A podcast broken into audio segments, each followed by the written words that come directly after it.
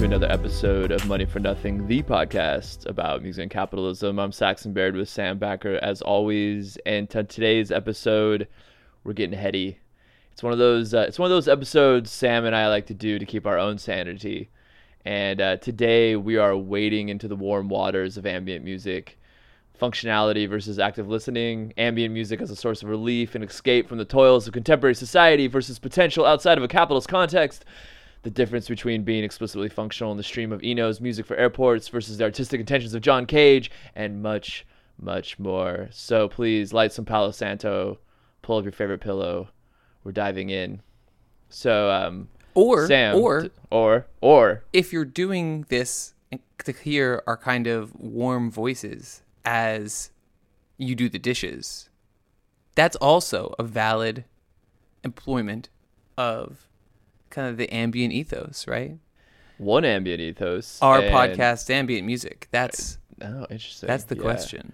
Yeah, not for you because you listen to a podcast on like times two speed or something like that, which is insane. No, no, no. I've I've stopped doing that because I, I realized it was making me crazy. Yeah, like it, it was too much it was too much and i was like i actually no it was like a it was like a good thing that i stopped it was a good thing that i stopped because like that was a moment where i was just trying to like mainline news and i realized the very act of like trying to plug my brain directly like into the fire hose of what was happening was actually like i wasn't i was learning more i guess but at a certain point i'm like I don't want to know this anymore, and I don't want to know it faster.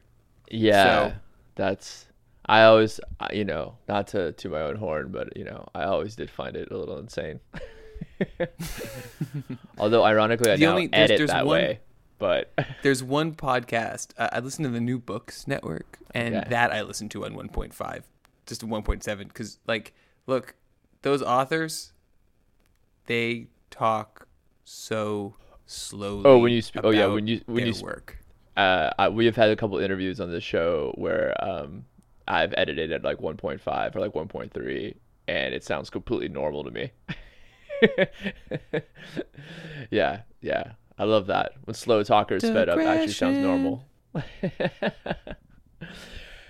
I think this episode has maybe been on our list for a while because, I mean, I don't want to say like ambient ether. yeah, and I wouldn't say ambient music is back. I think it's like been back for like probably like I think the last I'd say like seven eight years. It's kind of been ramping up, and now it's like it's really kind of everywhere with the with the, The advent second of Trump walked mood, mood walked down that escalator, people were like, "I need those analog synths, baby." Yeah, yeah. I was like working for Red Bull Music Academy when that all went down, and like I feel like the the the amount of people talking and producing and listening to ambient music really kind of blew up, and it's it kind of hasn't stopped since.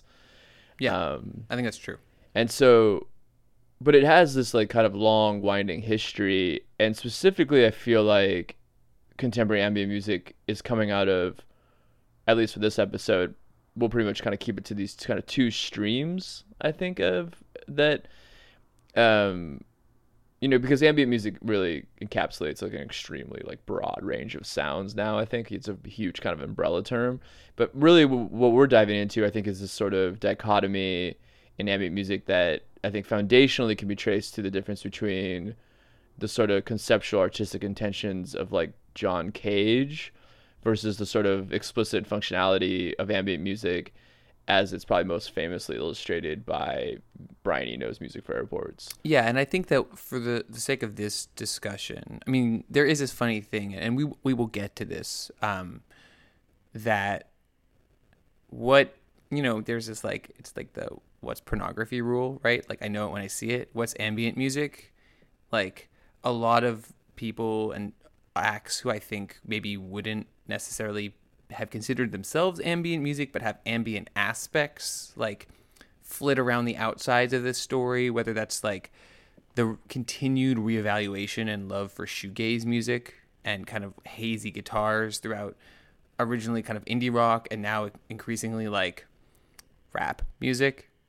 Um, whether that's the the um, I mean, a huge thing that we're not really going to talk about today is we're kind of um, we're accepting the ambient versus new age distinction, um, and while those two kinds of music can overlap in, in a variety of ways and do get overlapped in the kind of Spotify playlistification of all things, that they do they do I think have distinct tendencies. Um, and quite frankly, like new age thought music culture is like its own can of worms that just we're not getting into in this episode, but but very much know that it's in some ways I think a parallel track that's running alongside a lot of what we are going to be discussing.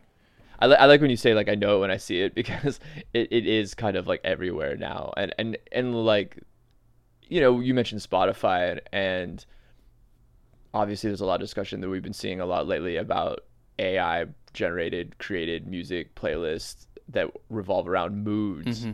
right and like I think there's a history to that to get to that like mood playlist and and I think that you know there's a real functionality that people are like I think actively like using these I mean I think people listen to those mood playlists maybe I'm wrong but or you know but um there is a certain like active people are actively like utilizing that to like I don't know do homework or like when they're at work or like to like just chill out quote unquote which we'll also touch on you know. Organize their mental health. yeah all that um, stuff Yeah, and, and I do think I think that while of course there's like other strands into this idea of a functional musical music music for a purpose.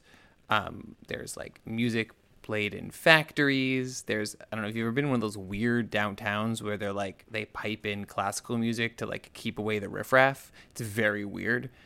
Um, they're like this part of the downtown, no one no one's gonna come into at night because we're just playing Bach, and it's weird. It's a weird vibe. That's function, you know, Muzak.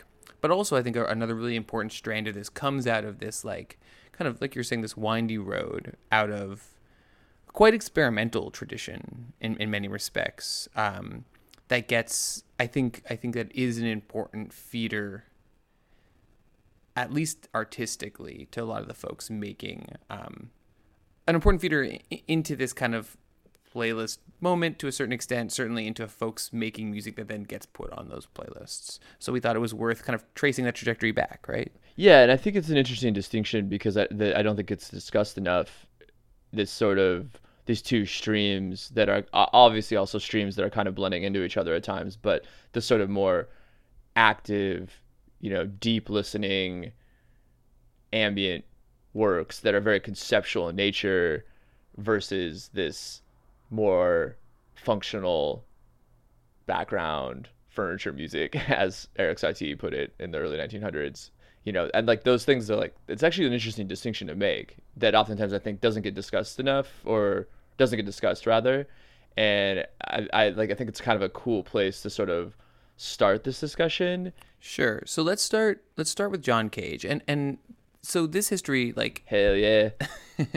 this history, I mean, I think that um, a lot of this history is based on Michael Nyman's book, Experimental Music. And um, kind of thinking through it, I, I realized that I'm sure that there are more revisionist histories that probably include include the the um, the uh, uh, achievements of like a variety of different players. Uh, like this is a pretty white dude dominated history, and just thinking about certainly the influence of, I think um, in this account probably like the undigested influence of something like Japanese Fluxus is floating around there, but maybe like so very much please folks who know more about this shoot us an email. I'm I'm happy to do a, a tack on episode where we uh, a feminist history of ambient music.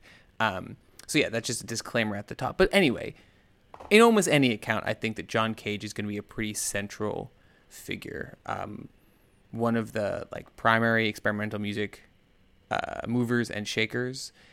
Uh, in a lifelong partnership with Merce Cunningham, which is maybe the most power artistic power couple of all time. Like, oh, we're just gonna revolutionize music and dance. like, literally, I pick a couple that's more influential than like those two. Wild.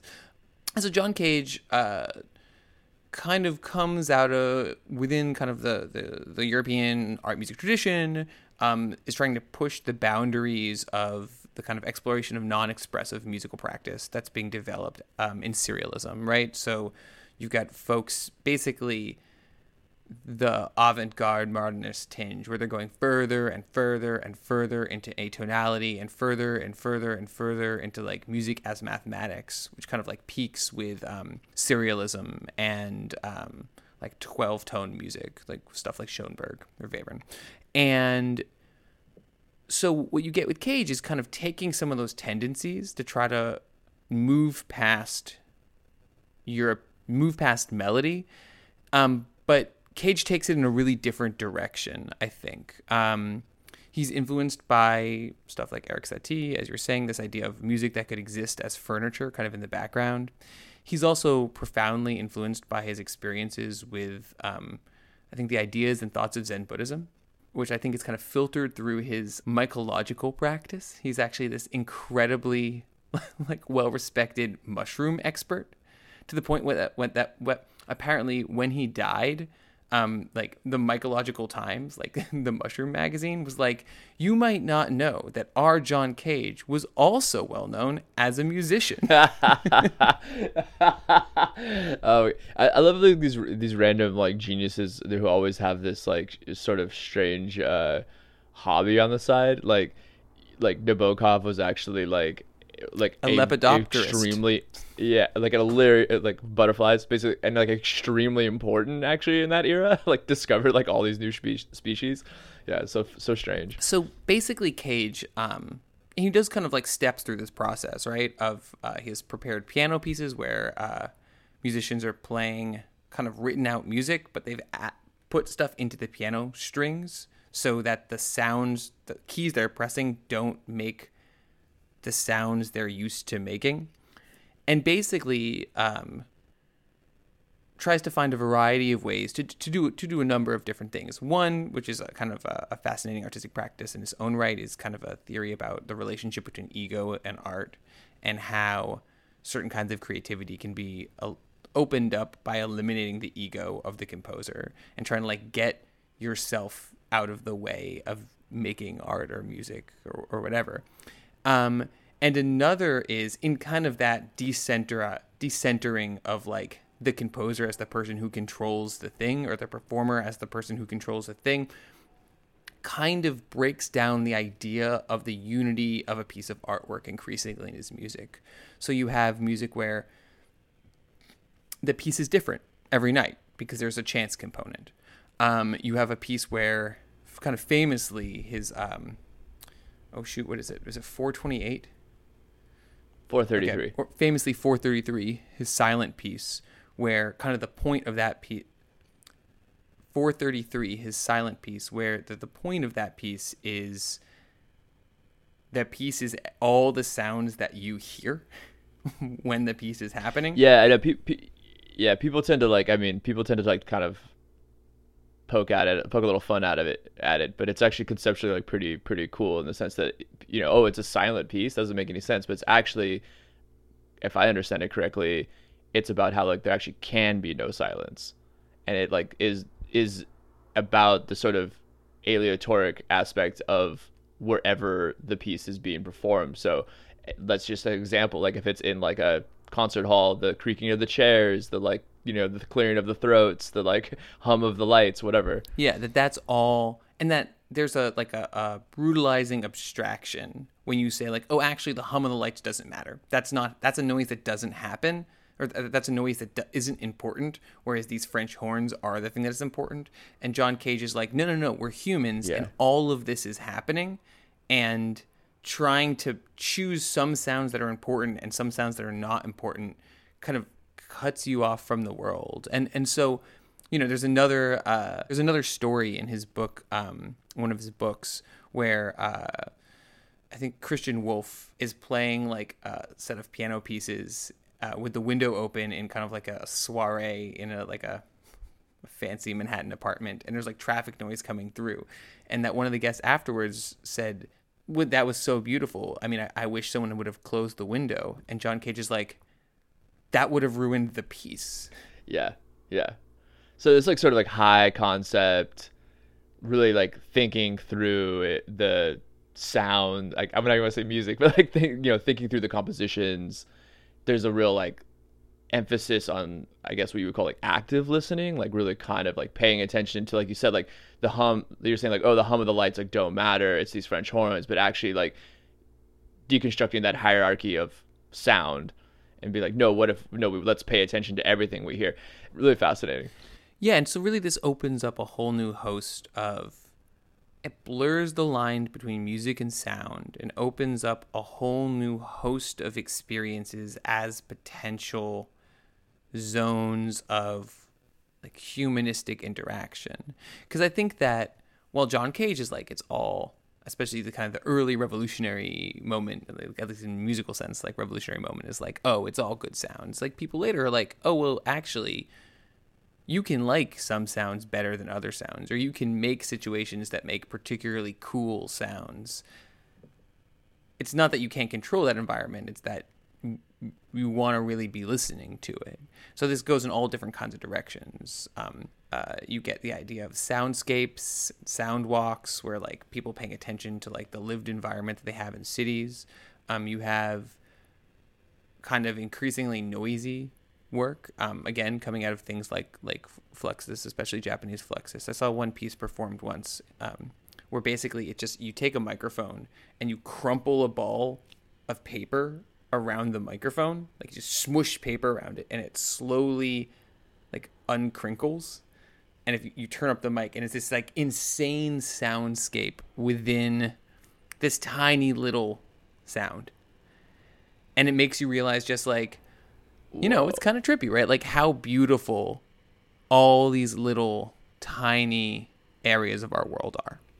And like I think you could also even say you can take it to extreme since you mentioned since you're mentioning uh, Japanese Fluxus, so I have to mention like danger music uh, and the likes of like Hanatarash, who uh, one time uh, for a performance drove a bulldozer through a through a venue, and that was the performance um, and using like power tools and like you know all this stuff. So you it kind of goes off in all these different directions. You know, it's like not just the city sounds, but also could be like the sort of more harsher, dangerous, uh, revolting sounds of like modern life, or like the kind of as as as we hear as we hear sirens in the background right now. or or you get a, a, series of of kind of parallel strands thinking about really deep, listening really deeply, where um, you get like the deep listening of Pauline Oliveros, who yeah, Pauline Oliveros, right. Is like, Great point. Yeah. Uh, in slightly later period is is thinking about long drones and the idea of the environment and the relationship between like human breath and drones and environmental sounds and recording in relationship to the environment. You get like pure drone like La Monte Young where you get these like overpowering walls of sound.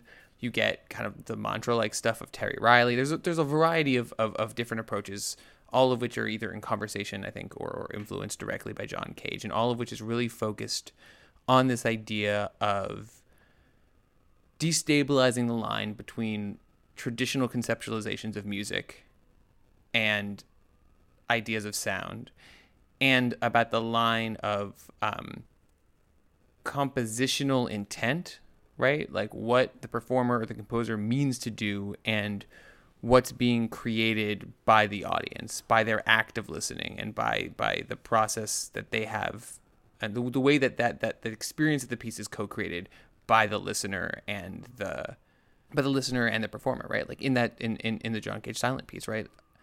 Every seat in the house is gonna have a slightly different version of that piece, yeah. if only because like the person next to you is chewing or they're not. Yeah, yeah, yeah. And I think that for the sake of what we're about to sort of uh, compare it to or contrast it to uh, like a different kind of stream that I was mentioning earlier, like this this stream of, of, of, of styles of ambient music is all kind of about that that like you're saying that sort of that alertness, that sort of like auditory consciousness of like paying attention mm-hmm. like actively. Yeah, and, and the way that that can actively like that the, the way that paying attention actively can transform the world or at least your experience yeah. of the world. It's like a little solipsistic, but right. it's like you can make the world a different place by deciding that the sirens are beautiful rather than being annoying. Right. right. And and also just just like a historical note, probably like proto ambient. I mean, this doesn't tend to get tagged as ambient, but I think that I think it probably is at some level. Like I think it's very much part of the conversation, and maybe that's part of the historical argument that we're making here. Oh, that's an interesting. Yeah, that's an interesting point. Yeah, because because I think what we're going to contrast it to is is this sort of, I guess, what you would maybe then consider like kind of more firmly within the realm of the ambient genre. Yeah, well, I mean, I think that that that while I think there's some historical debate about the actual usage of the term, the kind of generalized conception of where ambient music comes from is tied to English experimental slash musician slash glam star slash world conquering producer Brian Eno. Right. And the kind of like the legend, which is, you know, it's a good legend, so we're, we're gonna we're gonna we're gonna go with it. Though I imagine there's like Uh, the- anything. the, apocryphal story that's likely true. Yeah, yeah. Also, like like anything, I, there are. I mean, here's the thing: if you've got Pauline Oliveros out there doing stuff, like you did, no one invented ambient, but Brian Eno was one of the first people to call it ambient, and certainly one of the first people, I think, if not the first person to put it on a record that sold a lot of copies. So, in terms of of tracing it as a category within the broader world, I think that by hook or by crook, he deserves our attention. So, kind of the story is is that. Eno was unwell, and I've read different accounts. He was recovering from a car crash, he had the flu, he was not doing great. And a friend of his came over and brought a uh, a vinyl like a record of I guess like 17th century harp music. Again, the exact it's it's course. early music, it's harp, it's pretty, it's melodic. The exact record changes throughout the internet as I tried to trace down, down this legend. Here's your chicken soup, and here's your 17th century harp music. Just the two things I need to get well. Yeah, I mean, look, here's the thing. It's this funny thing of like a a thing that we don't experience anymore because of musical accessibility is the kind of friendship networks that were ba- like mid 20th century mid 20th century high modernist friendship networks that were built around people spending time hanging out together and listening to recorded music because literally like if you didn't have this copy of the Nonesuch 17th century French harp music you couldn't hear it. So like I had to go to your house to listen to the record and I couldn't like listen to it by myself. I was cuz it's at your house And I wasn't really going to let you borrow it. And you weren't going to let me borrow it. Because it's rare. yeah no it's it's um like uh uh And there's no Spotify link to send it to, or even YouTube link or anything. Yeah. I'm blanking on his name right now, but it's it, there's a, a great in in in um, I think it's in Please Kill Me is is uh one of the Voidoids guitarists had all the Charlie Parker records before they were re- reissued, and so other people would like borrow them from him. And like if you were friends with the right people, you could hear Charlie Parker records, and if not, you could only get like the Charlie Parker best of on Riverside, but like not the deeper cuts or the live cuts, right? It's a whole, it's a totally different. So actually, I think that like here's your chicken soup. How here's your- underappreciated our world is now when it comes to accessing like all kinds of art or music. which we're gonna we're gonna keep talking about. So anyway, there's Mr. Eno. He's lying in bed. His friend delivers the whatever the British version of chicken soup is, like thin gruel with peas or something. I don't know. Meat pie. yeah, like a light meat pasty, and with the music, and leaves it on for him, but makes a mistake. And it's a rainy, gross British day. Makes a mistake, leaves it on really, really low because like the amplifier is turned all the way down by accident. And so Brian Eno's lying there in bed, trying to listen to this music, able to pick out parts of it, but not all of it, against like the beating rain. And I think, uh, you know, initially he's frustrated, and then over time he's like totally enchanted by this experience and realizes that there's this music at like the the periphery of consciousness has something to it and then you know a couple you know he's interested in various kinds of of experimental experiments with sound. And um and because he's related to Roxy Music has uh, a, a fair bit of kind of like major label support for his experiments um Roxy Music being like a weird experiment that somehow sells a lot of records has the wherewithal to start making records and and, and, and making albums. And one of the things he does is uh, realizes that he's in he's in one of I believe the British airports and was like, this could sound nicer, and there's a way to kind of ameliorate the I imagine to be like the kind of the harsh clanging people walking around, and so he writes this piece, this famous piece called "Music for Air Ambient One." It's it's a piece called "Music for Airports," and it's released. The title of the album is "Ambient One: colon Music for Airports," and it's this kind of gentle, chiming, repeating piece. It's melodic, which is interesting, um, in a way that like John Cage is not melodic. Um, frankly, in the way that like 17th century harp music is melodic. It's very melodic. It's very quiet. It's very sparse. You can pay attention to it, and you can, or you could not. But it kind of creates a, a mood, a hashtag vibe, if you will. And people really like it. Um, people like it I mean, I actually don't know if initially like it's it's actually put into airports or anywhere put into airports. Oh, but that's a great people question, yeah. really really like it, and, and and and from there it takes off as this idea of the idea of kind of designing music to shape and organize situations. Music that allows listeners to kind of pay attention if they want, withdraw if they want probably probably not have their full attention over it, right? Like but kind of be in and out. And it's really interesting if you think about it. It's clearly related to the John to the John Cage of it all. um, it's clearly drawn from this broader experimental tradition where thinking about how you're listening is important.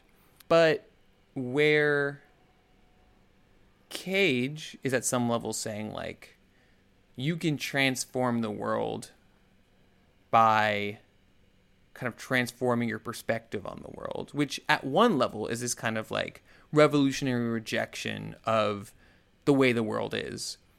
Though you could also argue that it's kind of a solipsistic rejection or like a mystical rejection of it, right? I'm gonna reject by, uh, I'm gonna um, reject the world by kind of like escaping into my own experience and whether that's like the basis for fixing the world is I think a pretty open one versus yeah like a more like you were saying before like a functionless idea like we can make this airport better Yeah, it's explicitly functional in the title, music for airports. yeah.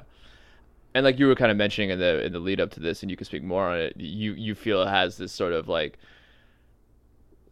last breath of like this modernist vision of like a you know this love of a, of a better future that like technology and and and the arts together can like bring about or something. yeah i think i think it's in there i mean to my mind it's like it's cut from a similar cloth and cut at a similar time to like Kraftwerk's Autobahn, right? Which is this like love song to the German highway.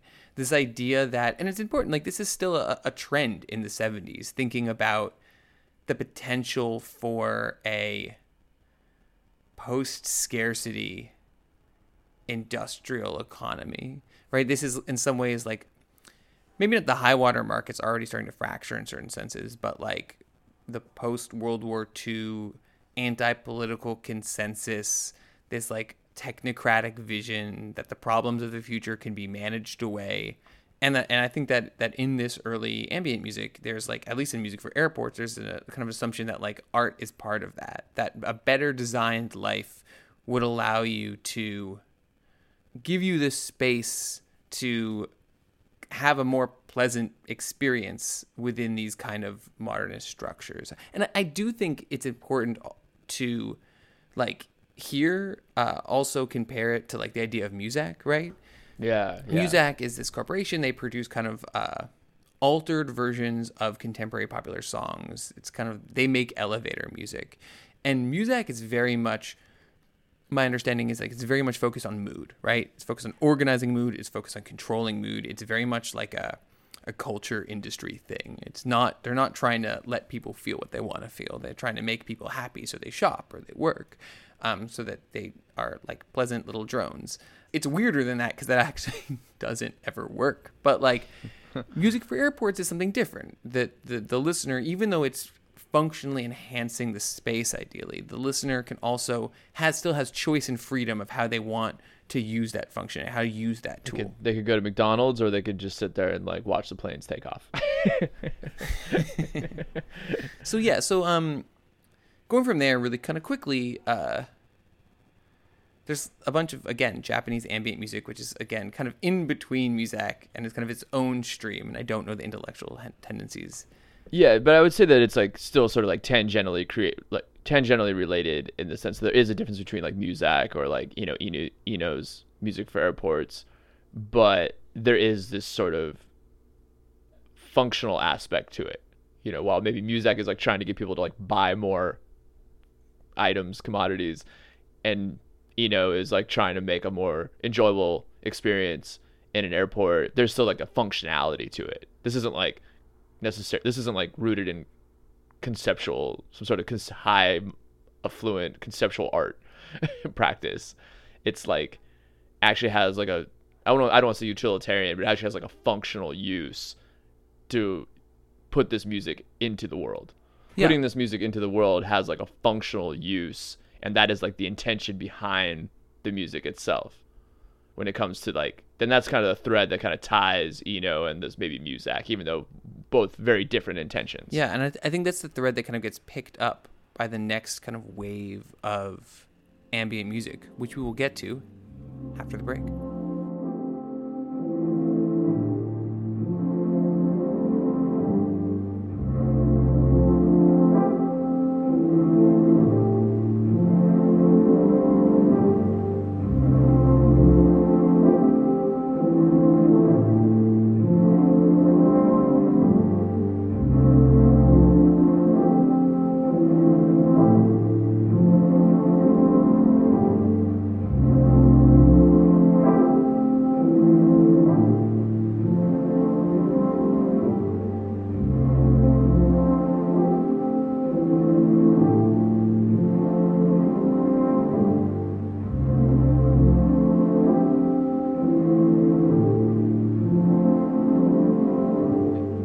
Next wave of ambient music, loosely related to some of the concepts we were talking about in regards to like Muzak and Eno, is in the Summer of Love, the second Summer of Love. That's right. Turns out that if, Saxon, you have been up for a day or more dancing to a rave in a field in southeast England, you got there at 8, you danced till 8 a.m., you drove there, it's been crazy, all sorts of things are coursing through your system. Drugs. drugs. Yeah. Yeah yeah drugs. No food. Drugs.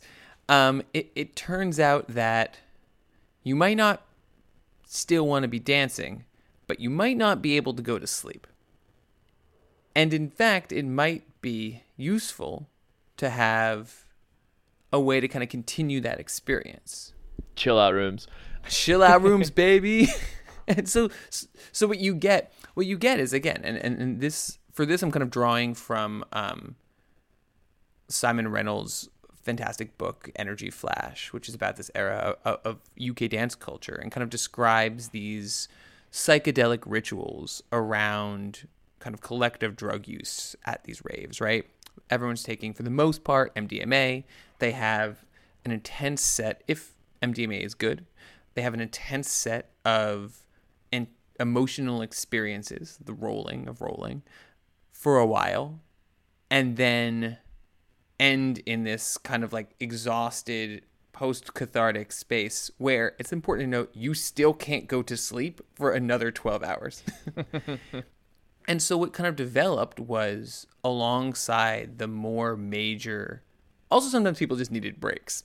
Um, so it developed alongside the more major kind of like higher tempo, higher energy spaces. You got these cool down rooms, right? Where whether it's the entire festival goes over the course of, you know, festival, entire rave goes over the course of um, Don't use that word. 12 or 24 hours into a kind of chill out zone or whether there's a specific distinct room that people can go into and kind of lie down you get this new wave of ambient and ambient influenced electronic music that is intentionally designed for this part of the rave experience and designed again to have people kind of be able to go float in and out of it.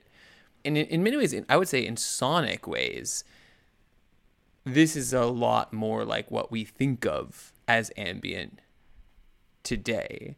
I mean, I'm gonna like point to uh, the KLF's, the great mighty KLF's, uh, fantastic album "Chill Out," which is not available anywhere but is available on the internet, which has this kind of uh, semi hallucinatory, it's funny like they've got the fake railway journey aesthetic where stations come in and out of hearing. There's kind of sound collages. There's a lot of really gorgeous pedal steel actually. And yeah, this idea, and it sounds a lot more like this kind of like drifty ambient that we're more used to, rather than the kind of um, sparse individual pinpoint pinpoint ambient that uh, Brian Eno or um, some of the Japanese composers wrote. Um, it's kind of a bigger wash of sound. And so it does seem though, right? Like in this funny way, we were talking before um, this episode, trying to think of like how this connected, and, and I think that you made the point of like that it's still again, this is intentionally functionalist music, but it's unlike the kind of modernist tendencies in something like music for airports where what you're trying to do is like work in conjunction with like a modernist project like a new exciting airport and like what i always imagined was dusseldorf i've never been to dusseldorf i don't know what it's like at all i don't even know if they have an airport but in my head i'm just realizing that music for airport is like written for a german airport um, but the chill out music, the chill out ambient techno. European airports in general are like so much so much nicer. Um, continue. The, the kind of uh, uh, ambient electronic music is, I think, similarly designed for a specific space, but designed for a specific space that that is much more it's much more communal, um, and much less about um, an explicit relationship to like the structures of power. Yeah, because it's actually like operating like outside of those structures of power in a sense, like semi. Or like semi. I mean, it's a gray market. Back then, like people yeah. are making money. Yeah, yeah, yeah. Gray market. Now, obviously, it's like fully immersed in, into into that into that system. But yeah, nonetheless, it's like so. There's an explicit functionality once again, and it's interesting though because in a sense, it's a the form of come down is also like a form of, chill out or whatever is like a form of escape as well from the intense like big room sound the drug use whatever just like a really a safe space essentially to like go and like relax and gather yourself enough to talk to your friends. drive your car home. Yeah. Yeah yeah yeah exactly. But what's so interesting to me is like and to, to kind of like steer the show into the sort of like the the the last third is I think how this all gets sort of packaged and developed into kind of what we started the show at, which is like the last, I guess, let's just say like last like 10 years. Mm-hmm. Um, but you know, with the rise of streaming, with the rise of like mood playlists, with like the rise of just like people's interest in ambient music in general, you know, like the revival of the careers like Laraji and like other types of figures like that. You know, in New York, there was like ambient church. There was like there was bringing in uh, new age musicians from and and artists and, and ambient artists from like you know the the 70s and 80s who are maybe not you know who are kind of seeing a revival. So yeah, like it's inter- it's just interesting to me how you've seen this whole revival, let's say, of it, or renewed interest or new interest in it, but it's kind of so it's simultaneously kind of wonderful and kind of been extremely commodified into this like weird plastification. And like we can go ahead and kind of like talk about like the various aspects of it but like how how did it like become like you know it goes from the things that we were talking about and now it's like developed into this like it, it once again explicitly functional weaved into the fabric of like your everyday life but then also very much a part of this like commodified system of like music streaming industry. Yeah, I mean it. It's hard to talk about the rise in interest in ambient or a return of interest in ambient music without kind of Yeah, we don't. There's no. There's no like.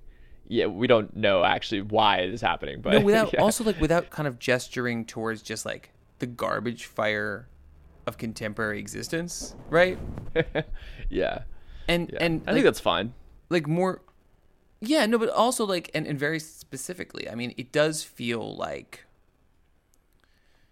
you know you think about 2016 and again we're playing kind of like armchair psycho historian Big time here, big time. Yeah, yeah. That's yeah.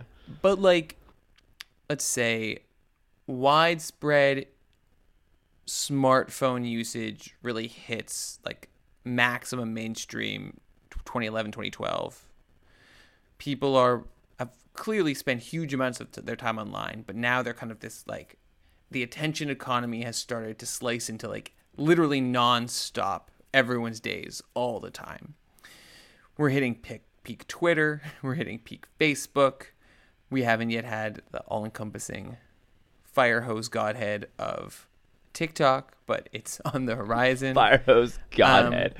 Um, Um, I would even I would even add like outside of just the digital realm, I would just add like the rapid de- redevelopment and development of like urban cities, which is just made for like basically like a decade's worth of like constant construction if you live in any kind of like major urban center, which is of course like part of like whatever there's this whole thing about tax credits and everything which we could go into but like you know that that's a huge part of it too. I feel like for the last 10 years living in new york and then you know various other urban centers. It's just there's construction going on at all fucking places well, maybe it was always the case but like you look at like downtown brooklyn there's about 12 20 plus story high rises that went up in like the last eight years.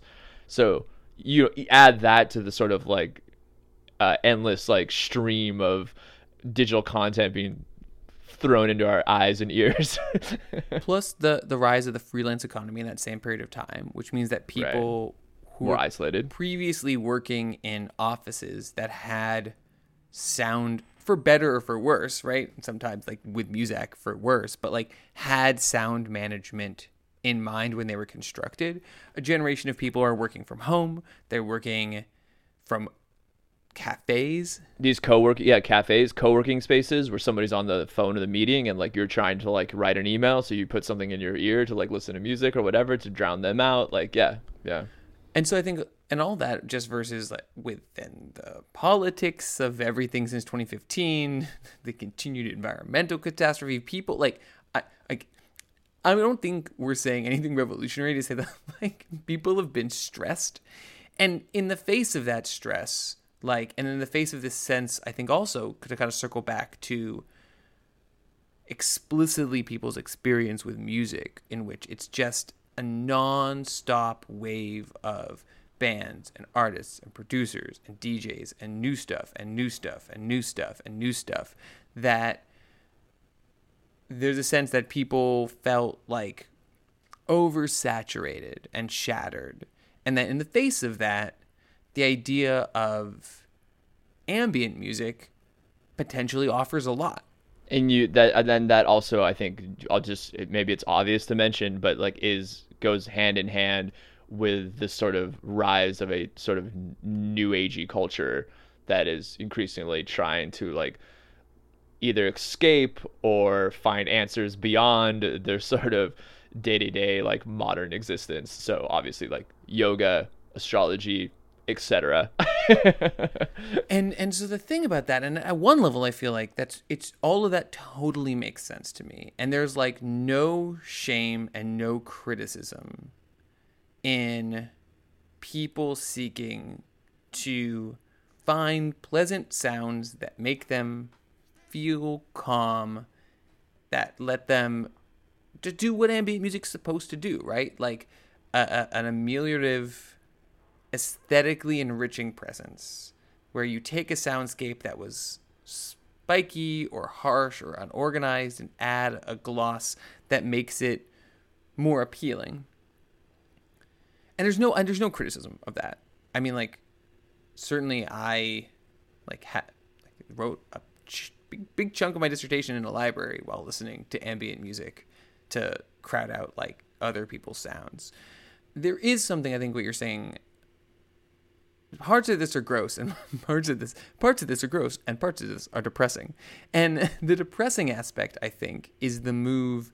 Part part of this is like the new technologies, right? That everyone's listening on headphones and earbuds instead of in speakers and Walkman, or you know, sorry, speakers and boom boxes, um, and that you could see this move, right?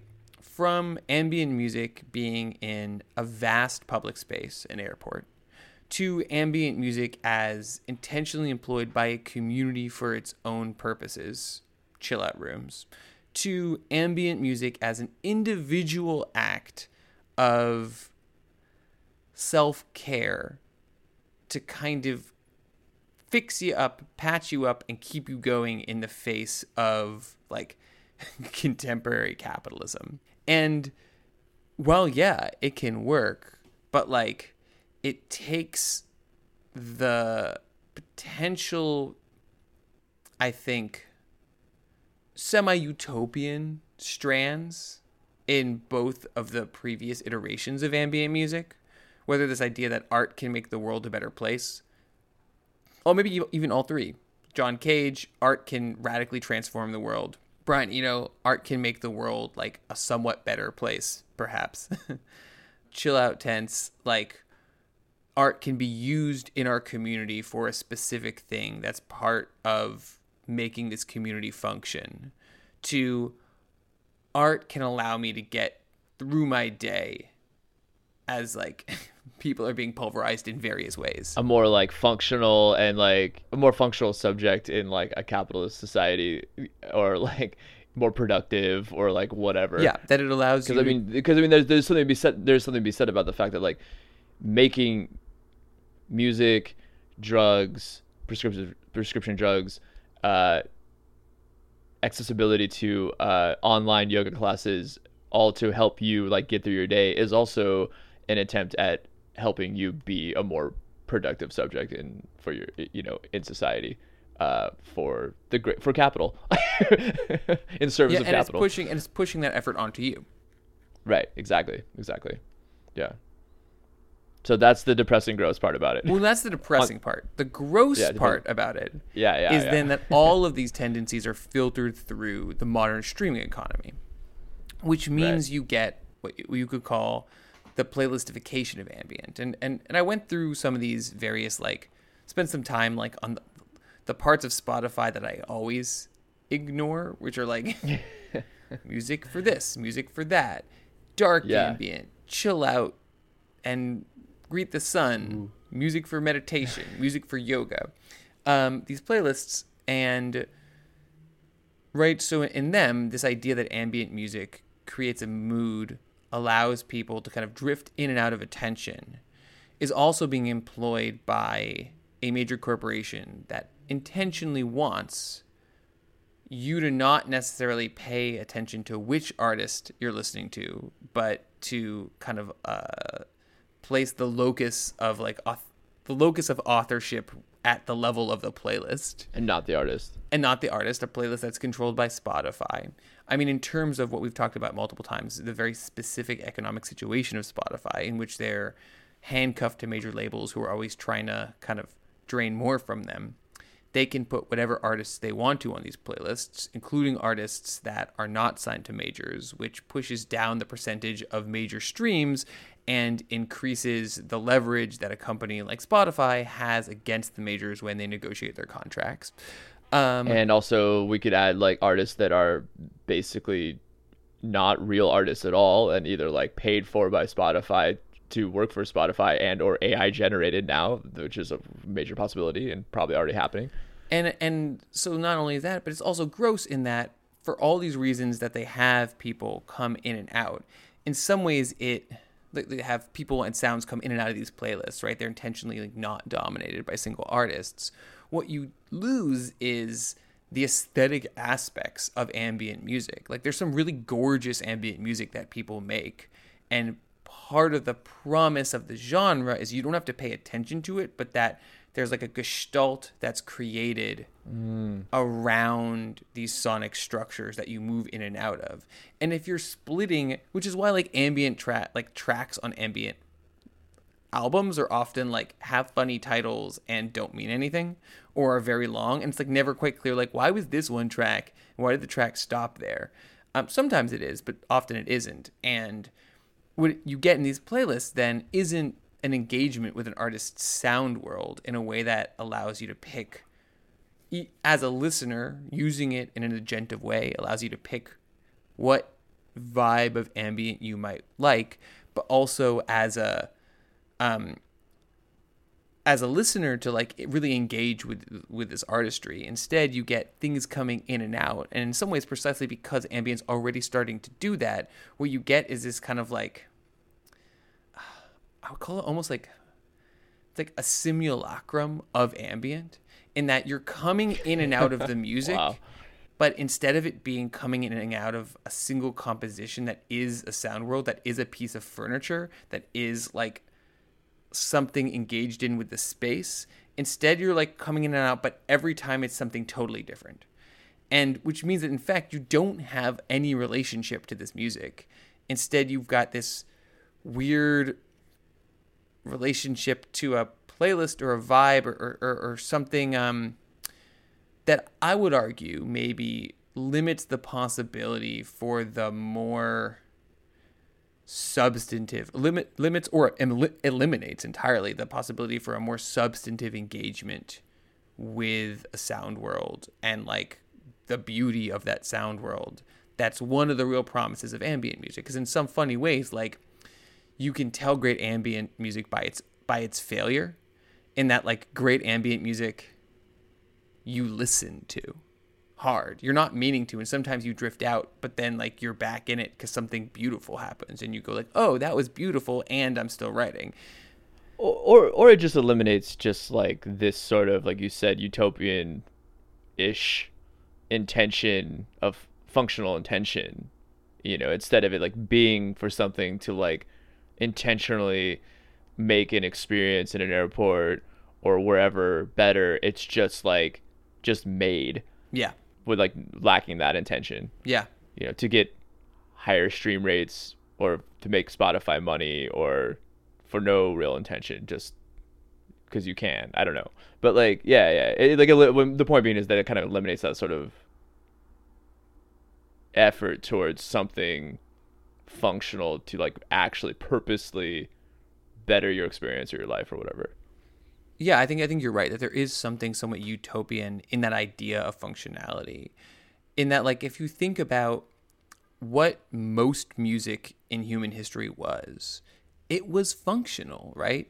It was music for Yeah, yeah. We talked about this. I love this. this you know it was music for hauling in fishing nets it was music for fish fixing those fishing nets it was music for hoeing a crop it was music for rowing. It was it was music for praying right? If you think about church music it's like Yeah, as to say, yeah, like for like you know some sort of praise to like a higher being. It was music also for like the chain gang to make the day go by quicker, and yeah, like, right and to, to organize all kinds of stuff. I mean it's music that was designed for specific places in specific times that like was intimately connected to those places and times. And while it was clearly a profound art like it wasn't a profound art that was separated from those contexts as much i mean that's not true across history there have always been like what i like to call court musics you know like musics that are tied to structures of wealth and power and become kind of aestheticized sure.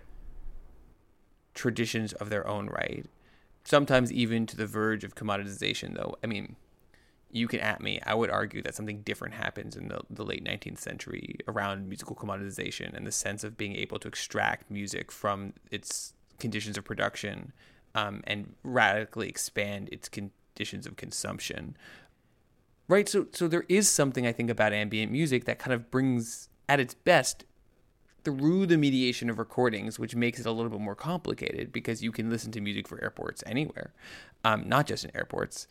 There is some of that sense of like music is meant not to like be this beautiful thing out of the world. Music is meant to be a thing in the world, bumping up against all the other pieces of the world and that means like if you don't like right like that that that it can make the world better but also like it can't fix the whole world and that maybe to make the music better you have to fix parts of the world. And so it allows it kind of leads into like a question of political economy a question of structures a questions of hierarchies and, and questions of community i think in ways that are really exciting. And that i, I feel like not only does the kind of like streaming ambient version, the kind of uh, uh, passive listening version of ambient, not not do, but in terms of doing more to splinter listening, doing more to make it distributing the fruits of artistic income to a broader variety of artists so that none of them can live on it. Right. Right. It it in fact not only doesn't help the problems or like embrace those those those like potential um utopian elements, but actually like puts them further out of reach. And that's gross. So so maybe to like wrap up the episode, maybe let's just like kind of take a minute to try to think about alternatives to that or when i say alternatives it, you know now having had this discussion the for the last hour it almost makes me feel like oh maybe less an alternative and more return in a sense to what spaces, what ways can ambient music express that sort of original intention? So those those sort of original original potentials that are like say you know functional, intentional, critical. Make a music that is like not about capitalism, which which is difficult to to really to think about. Obviously, existing within a capitalist context, but is there potential for that, and like in what ways could we express that potential? Yeah, yeah. So I mean, I was thinking about this a lot, and and I do think that in some ways, like as solipsistic as it is, like the John Cage version might offer some real, some real possibilities, which is that's like kind of like ambient as a way to connect to the listening environments around you. I like this idea of like sound walks. I think we gotta get back to those. Yeah, yeah, yeah. No, it, it's wild if you've ever done it, which is where you I just. Mean, I do it every day when I walk around. no, like legitimately, like I think I'm like hyper aware to sound sometimes. I'm just like, what is that low bass humming? Oh, it's this like generator like four blocks away. like like I'm really hyper aware to this stuff. And then maybe one of the things about ambient music, the way it works, right, is that there is something about that's different than the cage tradition. Is there is something about alienation there, right? It's about taking active measures to to change the sonic landscape that you're in, right? That you're you, there is that like music for airports is not just like everyone listen to the planes. it's like we can use again in that modernist sense, like we can use human activity to make the world a better place. And maybe some combination of the two, right? Like we have on our phones all kinds of amazing the mics are really good. And I, I do think I do think that like when I first got my iPhone, eventually like the wonder fades. But when I first got my iPhone, I was like, oh wow, I've got a recorder with me all the time. Anytime I hear your cool sound, I can just record it. And like there is a version like this is like obviously not gonna happen, but like make your own ambient, right? Pick pick the ambience of a place that you like record it, and then listen to it in another place. Listen, like right, like connect with your environment and and do stuff with it. Now, clearly, that's not like a mass. Like everyone can't do that or isn't going to do that all the time. But I mean, like, what's funny is that literally everyone could. I was for a hot minute commuting from Baltimore to DC and if you pull into DC's Union Station on the MARC, there's this generator that makes this extraordinary white noise overtone filled whoosh. And it's killer. Like it's a great piece of ambient music. And like there are who knows how many thousands of busy commuters moving through that space. They all have enough equipment in their pockets to make a 60 minute ambient album, even if it's just like you record it for a minute and loop it. Look, I know that's silly, Yeah, but like I do think Well- that there's some like in a more realistic sense, like I do think there's some possibilities for the technologies we have, especially if we're thinking about the ways that it it um th- those technologies shape our lives. There's some real possibilities for the technologies we have to enrich rather than just constantly streamline our lives, right? Like all of the Yeah, I mean, all the technologies we have are like the fastest way from point A to B, the quickest cab, the right, and it there that doesn't have to be like there's all kinds of fascinating like analytics and image capture and audio capture technology we have all the time, and like you could imagine a world where it's like. Your Uber driver will be here three minutes later, but like we pair you with people who you think you'll have a nice conversation with. Like that's a psych. That's a weird example that off the top of my head, but you could imagine like you're going from point A to point B, and it's to pick just a route that's different than the one you took the day before because it's good for you to walk home different ways. I mean, I think also just kind of one thing I was thinking about in when you were talking was just kind of the way the sort of okay, the auditorial aesthetic of our day-to-day lives, which what's interesting you're talking about those commuters in Baltimore who are probably going through that train station, you know, five five times a day, five times a week, and like that sound is like part of their like the like the like the aesthetic their aesthetic existence, you know, of like their engagement with the world. I think and I think the point is like it's more about like that sort of like actively recognizing that and how like if you actively Mhm. recognize that and you know, not even record it, not And- even make your own ambient it. music, just actively recognizing that's sort of like what active listening, deep listening, or whatever. You actively recognize that it can, in a way, that maybe this is like once again going back to that John Cage thing, but it can maybe just like alter or just sort of like slightly like change your perception on like your day to day existence and like whatever is like you know you're turning over your head at like on a on an everyday on an everyday level. Um, yeah, go ahead. And and I do think that that given the fact there's a whole bunch of people out there listening to long whooshes already, like I feel like in a funny way the popularity of ambient like brings us closer to where the only thing at some levels that differentiates certain ambient music and that generator in Union Station is awareness of it. One hundred percent. Yeah. Like, there are people who walk by it. I'm positive. There are people who listen to ambient music who walk by it and don't necessarily uh, and don't necessarily think about it as ambient music, but like that the sonic gap isn't so big. And I think I think kind of maybe if I could tell me if I'm wrong, but if I'm kind of like hearing you correctly, like if you're relating this back to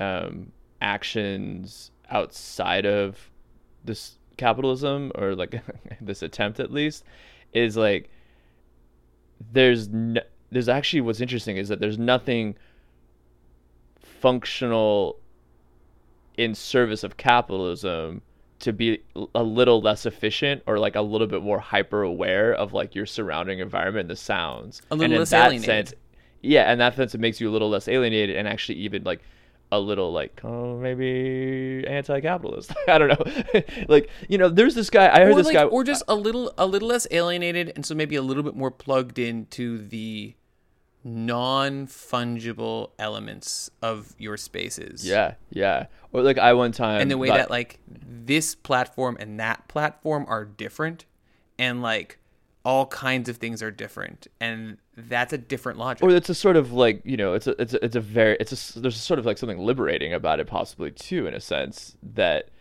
you know I one time I heard this guy I, I wish I remembered his name. It was this very small little reading series where he basically had mapped out all of the uh, those um the scaffolding they put all over New York the to like work on buildings. Um and he which creates a sort of you know you have to walk through them you have to walk under them. And he uh, mapped them all out and then he made an effort that every time he walked anywhere, he would try to go through or under those as much as possible in his walk, which is a completely like like lacks like I mean there's nothing efficient about that. It's completely efficient, inefficient. Like, you know, he would tell me he, he was saying he was he was saying that. that. like, you know, he would like show up like an hour late for like, you know, dinner because he had to like get through, you know, it it makes absolutely almost kind of like no sense really, but there is something sort of interestingly like liberating about that and that he saw different parts of the city and that like he wasn't like tied to like um, he wasn't tied to the time on his watch and like where he needed to be somewhere. All these sort of aspects that kind of are mm-hmm. in service of, of, of a capital in a capitalist society and how we're like uh, conditioned to to function as subjects, even if we're, it doesn't have anything to do with work.